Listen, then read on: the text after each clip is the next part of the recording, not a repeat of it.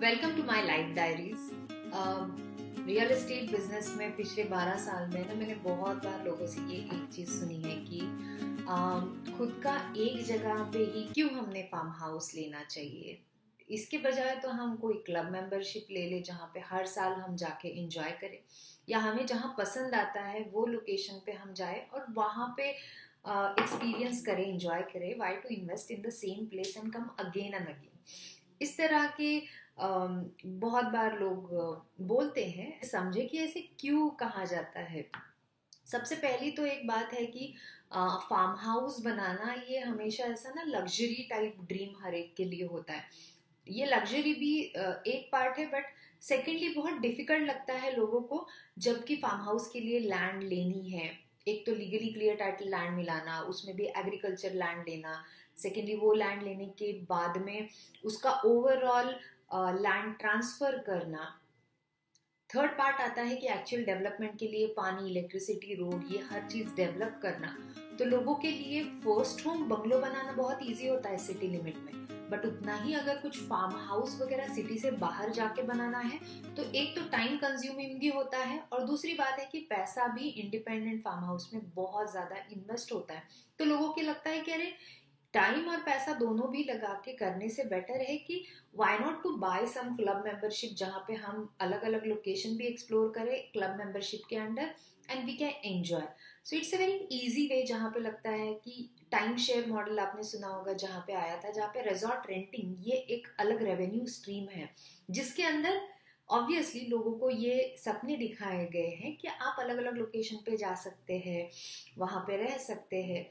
तो वो एक अलग मॉडल है। बट जिसको फार्म हाउस लेना है ना, वो अपने ड्रीम के साथ वहाँ पे कहीं ना कहीं कॉम्प्रोमाइज करता है।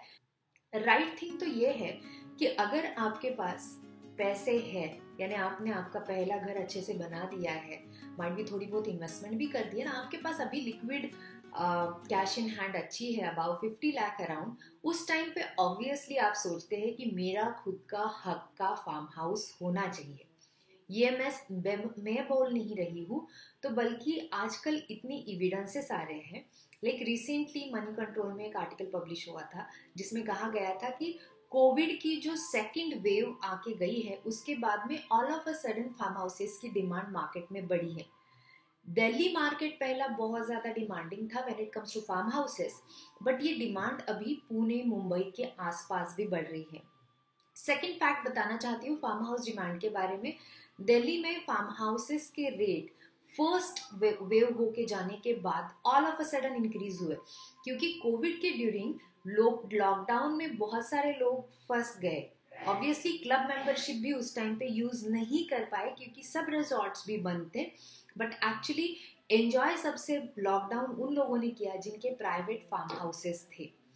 सो बेसिकली फार्म हाउस लेना ये इजी टास्क है, अगर आपके पास अच्छा लैंड एक्विजिशन पार्टनर है और उसी में अगर आप कोई एक gated community farm house project में अगर इन्वेस्ट करते हो तो आपकी रिसोर्स कॉस्ट आपका ओवरऑल पैसा, आपका टाइम ये सब बचता है और आपको एक एंड टू एंड सोल्यूशन भी मिलता है। तो ऑब्वियसली अगर आपके पास खुद का फार्म हाउस है तो आप, आपके घर वालों को, आपके दोस्तों को, आपको एक पार्टी प्लेस हमेशा रहता है। ऑब्वियसली आपका काम हो गया सैटरडे इमीडिएटली आप निकल गए। You can stay at farm house till Sunday and Monday morning you can run back so it's around one hour drive one and half hour drive from the city is the amazing dream हर एक का ये होता है कि हमारा खुद का farm house हो। बट बहुत बार फिर वो ये हो जाता है in between you feel like लेना चाहिए, नहीं लेना चाहिए। But obviously related to farm house आपके कोई भी क्वेरीज है specially for Pune and Mumbai I be happy to help you thank you